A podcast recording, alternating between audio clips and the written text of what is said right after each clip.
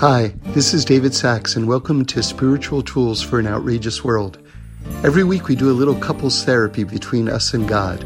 It's a chance to deepen and explore our most important relationship. Okay, I'm glad you're here, and let's get ready for Shabbos.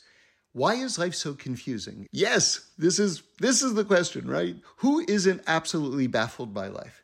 So you can give a million answers to this question, but I want to take maybe a surprising approach. And that is because life is out of order. Now, let me explain what I mean by that. In this week's Parsha, the Zohar finds a hint to the Jewish belief in reincarnation. Just in case you didn't know that Jews believe in reincarnation, we do.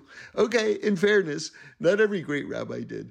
But the greatest of rabbis, from Rabbi Shimon Bar Yochai to the Vilna Gaon to the Ari to the Baal Shem Tov, all believed in reincarnation, and many other very great, great, great, great authorities on Torah. So, with that in mind, what does that have to do with the confusingness of life? Let's begin by exploring the comparison between a person and a Torah scroll. One of the beautiful customs in Judaism is that when a woman is expecting to give birth, right around the time that the baby is due, the husband gets called up to open up the ark and to take out the Torah. Because if you think about it, what's being reenacted is the birth of a child.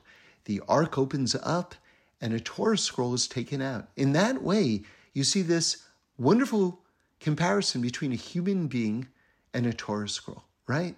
That is the baby being delivered into the world. You are a Torah scroll. Now, with that in mind, there's a debate among the great rabbis as to whether or not the sections of the Torah are in chronological order or not. So most agree that they aren't in chronological order. And now, if you put all these thoughts together, it's very fascinating.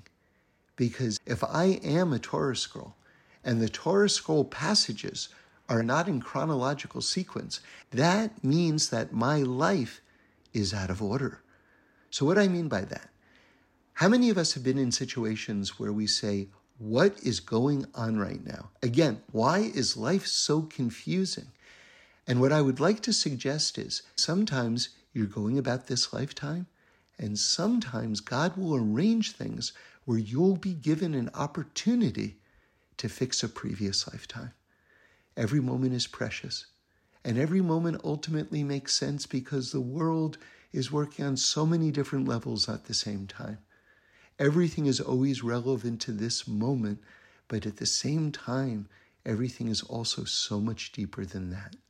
So if you don't understand why you're going through what you're going through and you're confused, figure out the best, holiest way to do something positive in the present situation and do it. Not only will you be bringing more light into the world right now, but who knows how much you'll be fixing your own past.